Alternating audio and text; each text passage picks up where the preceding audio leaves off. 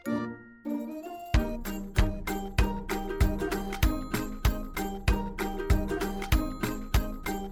มพ์ชิดแชทพอดแคสต์ Daily Designs Inspired สวัสดีครับ ยินดีต้อนรับสู่ยิมชิดแชทพอดคาสต์อีกครั้งนะครับ คุณอยู่กับสกลทีลาวพลันอยู่นะครับ วันนี้เราก็จะมารีวิวหนังสือนะครับ เป็นอีบุ๊กนะครับ ซึ่งสามารถ ดาวน์โหลดได้จากที่ User Focus นะครับมันมีอยู่ 3 เล่มด้วยกันนะครับ มันมี By Idea for User Experience Designer นะครับ อีกเล่มเป็นของ Manager นะครับ แล้วอีกเล่มหนึ่งเนี่ยเป็นของ Researcher นะครับ วันนี้มาคุยเรื่องของ Designer ก่อนนะครับ หนังสือเล่มนี้แต่งเอ่อ edit โดยดาวิสทาวิสนะครับ ซึ่งจริงๆ แล้วในเล่มเนี่ยเป็นการเขียนมาจากบล็อกนะครับ มาเริ่มต้นกันเลยก่อนดีครับว่าอีบุ๊กนี้เขาพูดถึงอะไรบ้างนะครับ อันแรกเนี่ยเขาพูดถึงว่า CAP Framework นะครับ CAP C R A P นะครับ Framework ที่ช่วยทำให้ผิดพันเนี่ยใช้งานง่ายนะครับ ซึ่งในองค์กรปกติเนี่ยจะมี Visual Designer นะครับ แล้วก็ช่วงหลังเนี่ยเขาเปลี่ยน Visual Designer ไปเป็น UX Designer แทนนะครับคำว่า CAP เนี่ยย่อมาจากคำว่า Contrast นะครับ repetition alignment แล้วก็ proximity นะครับ contrast เนี่ยก็คือ จะช่วยทำให้คนมองในสิ่งที่โฟกัสต่อสิ่งที่สำคัญนะครับ ยกตัวอย่างเนี่ยถ้ามันมีปุ่ม 2 ปุ่มนะครับแล้วมันเหมือนกันหมดเนี่ยมันก็จะไม่มี contrast นะคนใช้ก็ไม่รู้ว่าจะกดปุ่มไหนนะครับ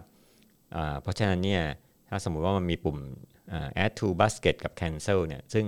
ทั้งสองอันเนี่ยเป็นปุ่มคล้ายๆกันนะครับคนเนี่ยก็จะไปกดตรง cancel ได้นะครับแต่ถ้าเราให้คอนทราสต์ไปเนี่ยอีกปุ่มหนึ่งจางไป มันก็จะเกิดเป็น default ขึ้นนะครับ เช่นตัว cancel เนี่ยเราก็อาจจะทำให้ตัวอักษรจางลงนะครับหรือเป็นเป็น hyperlink ก็ได้นะครับแบบไม่มีปุ่มนะฮะก็ทำให้คนเนี่ยสามารถคลิกตรง default ซึ่งเป็น add to basket นะครับผู้เขียนเล่าว่าอดอล์ฟฮิตเลอร์นะครับเคยทำโพลเหมือนกันอันนี้เขาให้ประชาชนโหวตเนี่ยโดยทำเป็นวงกลม 2 วงนะครับขนาดใหญ่เนี่ยเป็นวงกลมเป็น default ให้ให้เลือกให้เลือกฮิตเลอร์เนี่ยเป็นเป็นประธานนะครับ แต่ว่าถ้าอีกอันวงหนึ่งอะไม่ให้เลือกนะเพราะจะไว้ซึ่งมีวงเล็กกว่า เพราะฉะนั้นเนี่ยไอ้วงใหญ่เนี่ยก็คือ default ลักษณะเดียวกันนะครับเมื่อเราทำให้จุดนั้นเป็นจุดเด่นเนี่ยคนก็จะเลือกมากกว่านะครับมาตัวที่ 2 ของ cap นะครับคือ R นะครับ repetition นะครับก็คือการเขาเรียกว่าเป็น consistency นะครับคือคำเสถียรเนี่ยคือการซ้ำๆนะครับบางครั้งเนี่ยเวลาออกแบบเนี่ยเรามักจะคุ้นเคยกับปุ่มกด หรือการนำทางที่เราเคยใช้มาก่อนนะนั่นเขาเรียกว่า consistency เหมือนกันนะครับยกตัวอย่างเช่นตัว iOS นะครับ ตัว interface เนี่ยจะเอาลูกศรเนี่ยชี้ไปทางด้านซ้ายอยู่ด้านบนนะครับเพื่อที่จะกลับไปหน้าก่อนหน้านี้ที่เรากดนะครับทำให้คนหาง่ายนะเพราะอยู่ในตำแหน่งเดิมๆนะอันนี้ก็คือเป็นเรื่องของการทำ repetition หรือ consistency นะครับเหมือนกับทำเว็บเนี่ยเราก็วางลูกศรว่าเออถ้ามัน back เนี่ยมันจะอยู่ตรงนี้นะครับไป forward ก็อยู่ตรงนี้นะครับ อันถัดมาก็คือ alignment alignment ก็คือการจัดแนวแถวเดียวกันนะฮะทำให้สายตาเนี่ยเราดูง่ายนะครับ ยกตัวอย่างพวก form fill in ที่เราแบบต้องกรอกข้อมูลของเราชื่อที่อยู่อะไรเงี้ยครับ ถ้าวางชิดซ้ายเนี่ยมันมันก็จะทำให้เราเนี่ยอ่านง่ายนะครับ สมมติเรามี 2 คอลัมน์ระหว่างชิดซ้ายเนี่ยก็เห็นว่าอ๋อมันสบายตามากเลยในการอ่านนะครับผู้เขียนยกตัวอย่างอีกตัวหนึ่งก็คือตัวของโพบาลอตเนี่ยของอเมริกาเนี่ยตอนช่วงนั้นเนี่ยอ่าอันนี้เป็น classic interface ที่ออกแบบมาที่เป็นกระดาษนะฮะแล้วก็มีเจาะรูอยู่ตรงกลางเป็นแบบผีเสื้อนะครับปรากฏว่าคนเนี่ยเลือกผิดเพราะว่าการวาง alignment เนี่ยมันเหลื่อมกันฮะทั้งรายชื่อทางซ้ายแล้วทางขวาเนี่ยทำให้คนเลือกอผิดไปเลยนะครับคราวนี้ proximity นะฮะอันสุดท้ายของ CRAP นะครับก็คือเขาบอกว่า proximity เหมือนกับทฤษฎีของ g e s t a l นะครับที่ พูดถึงเรื่องของการจัดกลุ่มนะฮะโดยเอากลุ่มเนี่ยมากองอยู่ใกล้ ๆ กันนะครับ เช่นเราเอารายชื่อสินค้าเนี่ยมากองรวมกันนะแล้วก็แยกเป็นหมวดหมู่นะฮะยกอย่างเช่นพวกหมวดหมู่คอมพิวเตอร์หมวดหมู่ดนตรีหรือเครื่องเสียงเนี่ย อันนี้มันก็จะง่ายต่อการค้นหานะครับ เมื่อเราเกิดการเขาเรียกว่าจัดกลุ่มนะครับโอเคนะครับมาอีกมาอีกอันหนึ่งนะครับบล็อกหนึ่งก็เขียนเรื่องของ 7 ความเชื่อเกี่ยวกับอ่า paper prototyping นะหรือว่าต้นแบบกระดาษนี่เองนะครับ อันแรกเขาบอกว่าฉันไม่สามารถทำต้นแบบกระดาษได้เพราะวาดรูปไม่เป็นฮะอันนี้ผู้เขียนบอกว่าจริง ๆ แล้วการวาดรูปสวยบนต้นแบบแบบบนต้นแบบกระดาษเนี่ยมันไม่ใช่ต้นแบบกระดาษนะนะเพราะว่าไอ้ความสวยเนี่ยมันมันไม่ใช่เป็นเขาเรียกว่าอะไรนะมันอาจจะแบบภาพมันสวยจริงแต่มันไม่ work มันก็มีเหมือนกันนะครับต้นแบบกระดาษเนี่ยก็คือการทำสเก็ตแบบรวดเร็วนะครับ ซึ่งจะบอกว่าเป็นการวาด ที่ขาดศิลปะก็ได้นะนะครับ แต่มันเป็นความง่ายแล้วลดการที่ต้องทำให้ประณีตหรือสวยนะครับ เพราะฉะนั้นเนี่ยคนที่แบบวาดรูปสวยเนี่ยไม่ต้องกลัวฮะก็คือวาดไปเลยนะไอ้รูป stick figure เป็นเป็นเป็นอันนี้ figure ของของคนเป็นเหมือนกับก้างปลาอะไรเงี้ยคนเป็นรูปก้างปลาเนี่ยก็วาดไปได้เลยนะไม่ไม่จำเป็นจะต้องสวยนะครับ อันที่2เนี่ยเขาบอกว่า wireframe เนี่ยเป็นต้นแบบกระดาษนะครับ หรือเปล่าอะไรเงี้ยจริง ๆ แล้วเนี่ยอันนี้ในผู้เขียนนะเขาบอกว่า wireframe จริงคือคือโครงเขาเรียกว่าโครงร่างหรือโครงกระดูกของ UI นะครับ skeleton นะครับ ซึ่งมันก็จะบนสกรีนเนี่ยมันก็จะมีตัวตัวนี้นะฮะแต่ว่าจริงๆเนี่ยมันเป็นการบอกว่าพื้นที่บนสกรีนเนี่ยเท่าไหร่นะครับ ข้อดีของ Wireframe เนี่ยก็คือใช้สื่อสารกับdesign agency นะเพื่อให้ลูกค้าเซ็นสัญญาในเรื่องแบบตัวที่แบบเราไม่ต้องลงสีก็ลงภาพนะผู้เขียนบอกว่าไอ้ wireframe เนี่ยมันไม่ใช่ต้นแบบกระดาษนะ แต่เป็นการทำ layout ของสกรีน แล้วก็มักใช้ตอนปลายของการออกแบบนะครับ อันนี้ก็อันนี้ผมเห็นมันตรงเห็นอีกตัวอย่างของ UX Google Course นะเขาก็ใช้ wireframe นะในการทดสอบกับผู้ใช้เนี่ยตอนแรกผมก็สงสัยว่าผู้ใช้เข้าใจได้ไงในเมื่อภาพมันไม่ได้ภาพจริงก็เป็นภาพแบบสี่เหลี่ยมกากบาทเนี่ยนะครับแล้วเราก็เคยเอามาลองทดลองและปรากฏว่าผู้ใช้เนี่ยใช้ได้จริงๆนะเขาสามารถที่จะสมมุติและจินตนาการได้นะครับ เพราะฉะนั้นเนี่ย wireframe เนี่ยมันก็สามารถที่เป็นต้นแบบกระดาษได้ด้วยนะ ถ้าถ้าถ้าถ้ามองในของ Google UX Course แต่ว่าถ้าในทางเว็บไซต์เขาบอกมันเป็นเป็นไม่ได้ เพราะว่าเขาคิดว่าต้นแบบของ wireframe เนี่ยเอามาใช้ในการจัด layout มากกว่านะครับ อันที่3นะครับสามารถทำต้นแบบกระดาษด้วย Visio นะฮะหรือตัวของ Figma เองเนี่ยปัจจุบันใช้ Figma นะสมัยก่อนใช้ Visio เยอะนะครับเพราะจะมี template พวกกราฟิก user interface เนี่ยซึ่งผู้เขียนบอกว่ามันก็มีผลเสียเหมือนกันนะนะครับเพราะว่า สิ่งที่เป็น template เนี่ยอาจจะไม่ตรงกับสิ่งที่เราต้องการนะครับ แล้วก็ตัว template พวกอิเล็กทรอนิกส์พวกนี้มันทำให้เราเนี่ยปรับปรุงได้ทีละน้อยนะครับมันไม่ทำให้เราเกิดแบบเขาเรียกว่านะความคิดสร้างสรรค์หรือว่า divergent thinking ต่างๆนะครับ การทำ paper prototyping เนี่ยจะช่วยพัฒนาทักษะที่ไม่ต้องพึ่งพาคอมพิวเตอร์ได้ด้วยนะครับ ก็ก็คือว่าเออเราอาจจะแบบ บางคนคิดว่าเออทำคอมพิวเตอร์ส่วนใหญ่ผมเห็นนักศึกษาส่วนใหญ่เขาก็ชอบแบบทำบนคอมพิวเตอร์นะทำ paper prototyping แต่จริง ๆ แล้วเนี่ยมันสู้กระดาษไม่ได้นะครับ ซึ่งไอ้ความเชื่อที่4เขาบอกว่าใช้กระดาษไว้บอร์ดก็มีเสถียรภาพอ่านี่ก็คิดว่าเอออ้าวแล้วมันเขียนบนกระดานแทนได้ไหมนะครับ เพราะว่าหลายคนเนี่ยเข้าใจว่าเราสามารถวาดภาพบนกระดาษ แล้วก็ลบได้ออกอย่างง่ายนะแต่ความเป็นจริงแล้วการทำต้นแบบบนกระดาษกระดานเนี่ย มัน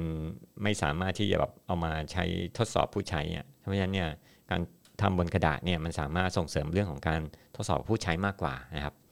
มากกว่าแบบเราไประดมสมองใช้ไวบอร์ดมาในการระดมสมองนะครับ เราควรสร้างต้นแบบที่ทดสอบได้ง่ายอย่างรวดเร็ว แล้วก็สามารถที่จะว่าสมมติถ้าเราไม่เอาเนี่ยก็สามารถทิ้งได้ได้เหมือนกันนะครับเมื่อมีความความผิดพลาดแล้วก็สามารถที่วาดมาใหม่ได้อย่างรวดเร็ว เช่นกันนะครับ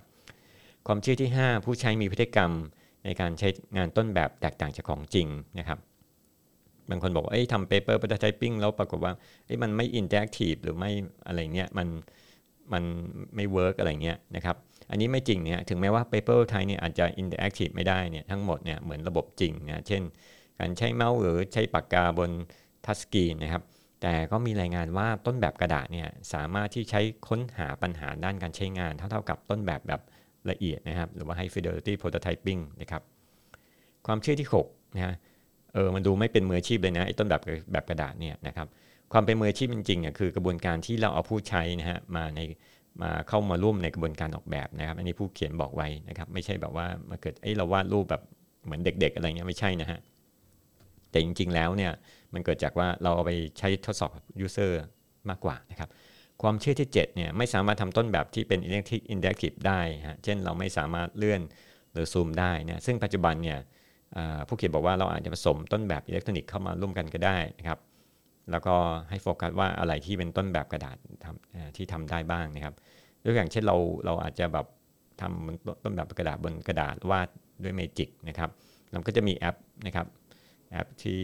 สามารถที่จะสแกน แล้วก็สามารถที่จะทำ เอาจากแปลงจากกระดาษเนี่ยเป็นดิจิตอลได้นะครับ ผมจำชื่อไม่ได้น่าจะน่าจะเป็นชื่อว่า Portion นะครับเฮลนะครับเฮลบางทีเนี่ยผู้ใช้เนี่ยต้องการตัวช่วยนะครับ ผู้เขียนบอกมี 5คำแนะนำนะครับในการป้องกันความผิดพลาดในการสร้างเฮลนะครับเฮลบางทีก็อยู่ในกลุ่มของพวกแมนนวลด้วยนะครับเขเขาบอกว่า1นะฮะแก้ปัญหาที่ถูกเนี่ยเช่นเอาผู้ใช้เป็นศูนย์กลางนะเช่นใช้กระบวนการยุคพวก user center design นะครับ ISO 9241 หรือ 210 เนี่ยเขาพูดถึงเรื่องการสร้างประสบการณ์ผู้ใช้นะครับให้ health เนี่ยเป็นลำดับสูงนะครับและเป็นส่วนของระบบทั้งหมดด้วยนะครับไม่ใช่เอา health แบบว่าเป็นอะไรนะไม่ไม่ได้อยู่ในระบบของการออกแบบนะครับควรเอาเข้ามาอยู่ในระบบของการออกแบบด้วยนะครับ 2. ค้นหาว่าทำไมผู้ใช้เนี่ยถึงเจอความยากลำบากนะครับเช่น เราอาจจะทดสอบด้วย usability testing นะแล้วก็เชิญทีมเข้ามาร่วมด้วยนะจัดลำดับของปัญหา แล้วก็สร้างโครงสร้างเฮลที่เป็นปัญหาที่สาหัสนะไม่จำเป็นต้องเขียนพวกคำแนะนำสำหรับบางสิ่งที่ไม่ชัดเจนนะครับ แล้วก็ทดสอบเฮลที่เราสร้างเนี่ยพยายามเขียนคำแนะนำที่ง่ายต่อการเปลี่ยนแปลงด้วยนะครับ คืออันนี้ก็คือกึ่งๆว่าเหมือนกับเราไปหาเพนพอยว่าผู้ใช้เนี่ยเกิดปัญหาอะไรแล้วเราจะเขียนเฮลที่มันตรงกับความต้องการยังไงนะครับ 3. รู้ทักษะของผู้ใช้นะครับ หลายครั้งเนี่ยที่ทีมสนับสนุนเนี่ยเขียนเอกสารที่แบบไม่รู้ว่าทักษะผู้ใช้นะฮะ เพราะว่าไม่เคยเจอผู้ใช้ตัวจริงๆนะฮะอันนี้อันนี้จริงครับบางทีแบบเอ๊ะเขาก็นั่งทำเป็น development ก็ทำโปรแกรมมิ่งแต่ไม่เคยเจอคนผู้ใช้จริง ๆ เลย ดังนั้นเนี่ยต้องค้นหาว่าผู้ใช้คุณคือใครนะครับแล้วก็โฟกัสว่าเขาทำงานอะไรนะครับ แล้วก็สร้าง user persona ที่ต้องขึ้นกับข้อมูลจริงนะฮะไม่ใช่สร้างข้อมูลขึ้นมาเองนะครับ แล้วก็ทำ class sorting นะครับของ health นะครับโดยการจัดกลุ่มนะครับ ที่กับกลุ่ม material เดียวกันนะแล้วก็เข้าใจคำศัพท์ของผู้ใช้นะฮะ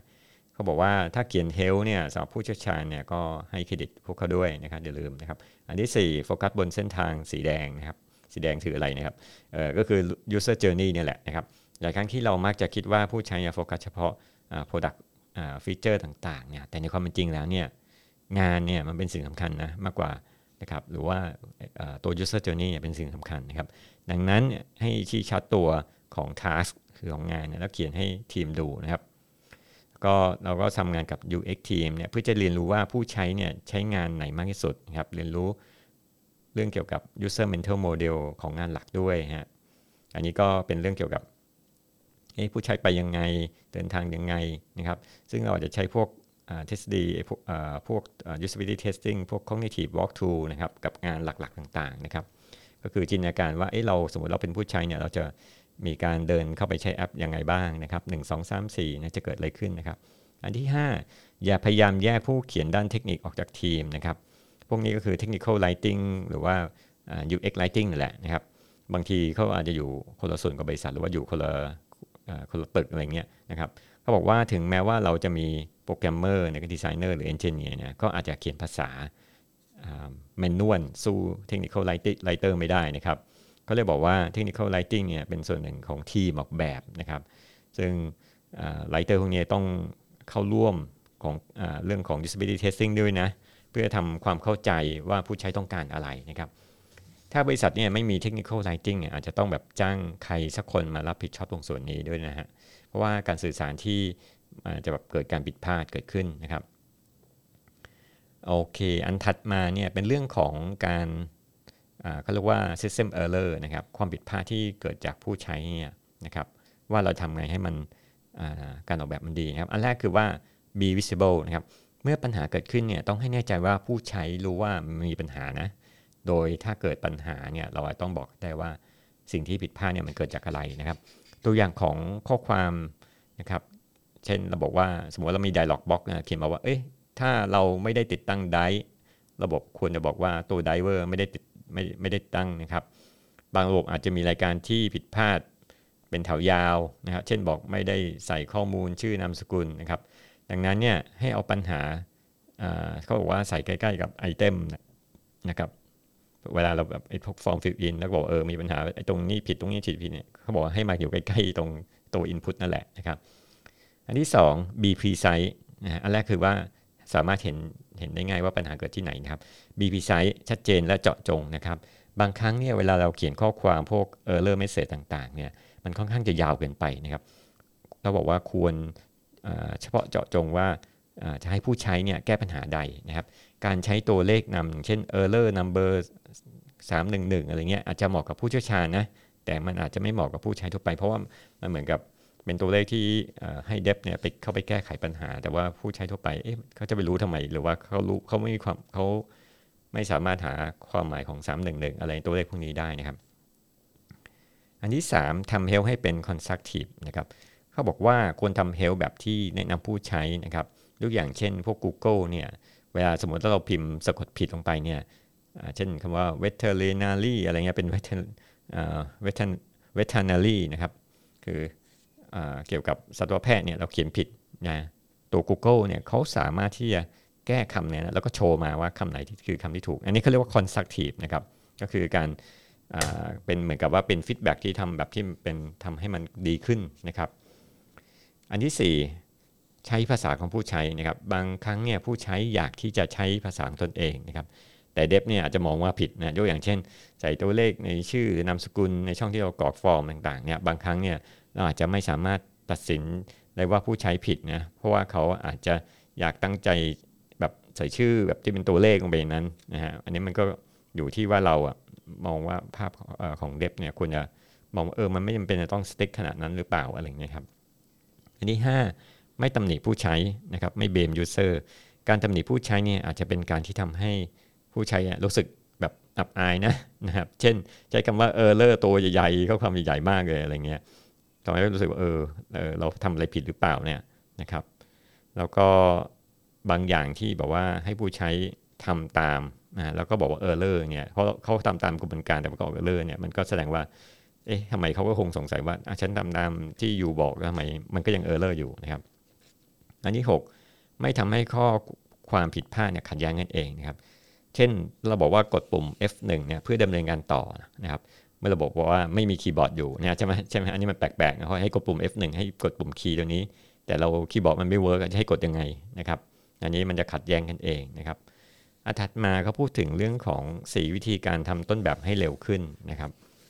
อันที่ 1เขาบอกว่าให้ทำต้นแบบด้วยกระดาษนะครับ บางคนบอกว่าอยากจะทำด้วยคอมพิวเตอร์นะครับ แต่ต้นแบบเนี่ยจากกระดาษเนี่ยใช้เวลาแล้วก็สามารถทำได้เป็นแบบเป็นโหลๆเลยเป็นแบบเยอะๆมากนะครับ อันที่2นะครับใช้เครื่องมือซอฟต์แวร์หนึ่งอย่างเนี่ยไม่ใช่หลายอย่างนะครับ เช่นในกระบวนการหนึ่งกับก็ใช้ซอฟต์แวร์อย่างใช้ Keynote นะแบบเริ่มต้นแล้วก็ย้ายไปทำที่ Photoshop เพื่อตกแต่งให้มันสวยขึ้น แล้วก็ย้ายไป Dreamweaver เพื่อทำเป็น Interactive เนี่ยก็จะบอกว่ามันกลายเป็นว่าในหนึ่ง process มันทำสามซอฟต์แวร์นะครับ ซึ่งซึ่งคนเนี่ยต้องตามดู 3 กระบวนการนี้มันก็เลยอาจจะหนักขึ้นไปหน่อยเพราะบอกถ้ายังไงก็ใช้เครื่องมือซอฟต์แวร์อย่างเดียวดีกว่านะครับ อันที่3ใช้ต้นแบบเพื่อสร้าง specification นะครับ ที่ dev เนี่ยที่ developer เนี่ยสามารถเอาไปเอาไปออกแบบได้นะครับ เช่นพวก hex value นะสำหรับโทนสีนะครับคอนเทนต์ของ drop box อ่า drop down box อะไรต่างๆเนี่ยสมมติว่าใน drop down box ให้เลือก จังหวัดอะไรเงี้ยก็จะมีจังหวัดโผล่ขึ้นมาอะไรเงี้ยซึ่งในสเปคพวกนี้เนี่ยก็ควรจะที่จะเขียนได้ด้วยนะซึ่งอาจจะไม่ได้เขียนใน paper prototyping นะแต่ว่ามันอาจจะเขียนอยู่ด้านนอกนะครับแต่ว่าอยู่ในซอฟต์แวร์นะครับ ดังนั้นเนี่ยควรเลือกซอฟต์แวร์ที่ง่ายต่อการทำสเปคนะครับ สามารถใส่ข้อความรายละเอียดได้นะครับ อันที่ 4 สนับสนุนการทำงานร่วมกันนะครับ สามารถส่งส่งต้นแบบให้ทีมนะครับแล้วก็สามารถควบคุม สิทธิ์ของการเข้าถึงนะครับการทำเวอร์ชันต่างๆนะครับหรือว่าการ revision นะครับผู้เขียนแนะนำพวกไอซอฟต์แวร์ชื่ออันนี้อันนี้ผมก็ไม่เคยใช้เหมือนกันชื่อว่า Axure นะ A X U R E ครับกับ I l i นะคิดว่า 2 ตัวนี้คงเสียค่าใช้จ่ายนะครับ เพราะปัจจุบันนี้ผมก็ใช้ประมาณใช้ Figma นะครับ แต่ว่ามันอาจจะไม่มีฟังก์ชันอย่างเช่น สมมติถ้าเราเปลี่ยนแปลงเวอร์ชันของมันเนี่ยก็ต้องแบบมาดูนั่งเช็ค นะครับไออาจจะมีอยู่แล้วก็ได้กันนะ แต่ผมอาจจะไม่ได้เล่นตรงนั้นนะครับ เพราะยังไม่เคยแบบทำงานร่วมกันเป็นเยอะๆขนาดนั้นนะครับ อันนี้มาพูดถึงเรื่องของวิสัยทัศน์ของ UX บ้างนะครับเขาบอกว่าวิสัยทัศน์คือสิ่งที่ทีมเนี่ยจะต้องเน้นพวกประสบการณ์ผู้ใช้นะมากกว่าเทคโนโลยีเนี่ยซึ่งถ้าทีมขาดทิศทางเนี่ยทีมต้องเขาเรียกว่านะส่งงานนะโดยที่แบบบางทีแบบยกอย่างเช่น เราไม่มี UX vision เนี่ยบางครั้งก็ไม่ได้ทำ usability testing ก็ตัดทิ้งไปอะไรเงี้ย นะครับหรือทีมขาดความท้าทายนะเพราะฉะนั้นเนี่ยมันต้องหาใครเนี่ยมาจุดประกายเนี่ยยกอย่างซิดจ็อบเนี่ยเป็นคนที่จุดประกายคนนะคนหนึ่งกันนะเพื่อให้ทีมออกแบบเนี่ยออกแบบให้ตรงกับประสบการณ์ผู้ใช้ฮะแล้วก็แต่ถ้าแต่ละคนในทีมเนี่ยสามารถสร้างความสำคัญนะครับให้ได้นะครับให้กับ UX เนี่ยเพราะฉะนั้นเนี่ยมันต้องมี UX vision นะครับ บางทีอาจจะเกิดปัญหาด้วยนะ ถ้าไม่มี UX Vision อย่างเช่นทีมฝ่ายขาย อาจจะพยายามเน้นยอดขายมากกว่าสนใจผู้ใช้นะครับ เพราะฉะนั้นการทำ UX Vision เนี่ยสามารถเขียนเป็น story ก็ได้นะครับ หรือทำเป็นภาพการ์ตูนวิดีโอนะครับ แล้วก็บริษัทที่มีสโลแกนนะครับโกดักที่โกดักเนี่ยยกอย่างเนี่ยโกดักก็มีสโลแกนว่ากดปุ่มเดียว แล้วเราจะทำส่วนที่เหลือนะครับ อันนี้ก็จะเป็นภาพที่ว่าผู้บริหารเขามองเห็น ภาพรวมนะครับแล้วก็ให้ทีมเนี่ย follow ตรงนั้นว่าเออมันมันจะต้องเน้นจุดนี้นะครับก็เป็น UX vision นะครับการที่ทำให้ทุกคนในทีมเห็นภาพรวมเนี่ยก็เป็นสิ่งที่ทำให้ทีมเนี่ยไปในทิศทางเดียวกันได้นะครับ อันถัดมาเป็นเรื่องของ card card game นะครับในในหนังสือเนี่ยค่อนข้างจะพูดถึงเรื่องของการ card game ครับ information architecture มี architecture เนี่ยคือการจัดสถาปัตยกรรมทางด้านข้อมูลเนี่ยมันมีอยู่เยอะมากนะครับ วิธีแรกที่เขาใช้คือ card sorting นะครับก็คือเหมือนกับเป็นไพ่เป็น index card เนี่ยแหละในห้องสมุดนะครับ ซึ่งวิธีแรกก็คือว่าเขาจะจัดให้คนสมาคนจัดเรียงไพ่เป็นกลุ่มนะแล้วก็เขียน label แต่ละกลุ่มนะครับแล้วก็วิเคราะห์ว่าทำไมผู้ใช้ถึงจัดกลุ่มรวมกันนะครับทำไมเราถึงรวมไพ่หลายอย่างเข้ามารวมโหมดเดียวกันนะครับอีกวิธีหนึ่งของการทำ information architecture ก็คือเว็บบอร์ดนะครับเขาเรียกว่าเป็นเว็บบอร์ด template นะเหมือนกับตารางเปล่าๆนะครับ ซึ่งมีตำแหน่งแล้วก็มีเป็นเป็นเบลอคล้ายๆกับเบราว์เซอร์นะครับแล้วก็แบ่งช่องเป็นช่อง5คูณเป็น grid นะฮะ5คูณ5แล้วเราก็เอาพวกองค์ประกอบ component นะฮะอย่างเช่น back to the home sign in นะครับไปปะไว้บนไอ้ตารางนี่แหละนะครับ แล้วก็ลองจัดดูว่าไอ้กลุ่มไหน navigation ไปทางทางทางด้านไหนของตัวเว็บเบราว์นะครับโอเคนะครับ วันนี้ก็ขอจบการรีวิวนะครับ หนังสือ Byte Idea for User Experience Design ในหนังสือจริงๆ มันมีรายละเอียดตัวอื่นด้วยนะครับ แต่พอดีเนื่องจากว่าเห็นว่าเอ๊ะมันอาจจะละเอียดมากเกินไปนะฮะเช่นพวกแท็กต่างๆ ของเว็บไซต์นะครับ ก็สามารถดาวน์โหลดนะฮะมาอ่านได้นะครับของเดวิดทาวิสนะครับของซึ่งเป็นบริษัทของ User Focus นะครับแล้วเดี๋ยวผมจะทิ้งลิงก์ไว้ด้านหลังนะครับ แล้วพบกันใหม่ในอพิโซดหน้า สวัสดีครับ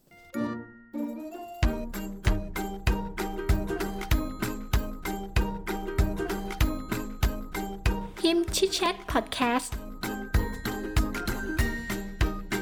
Daily Designs Inspired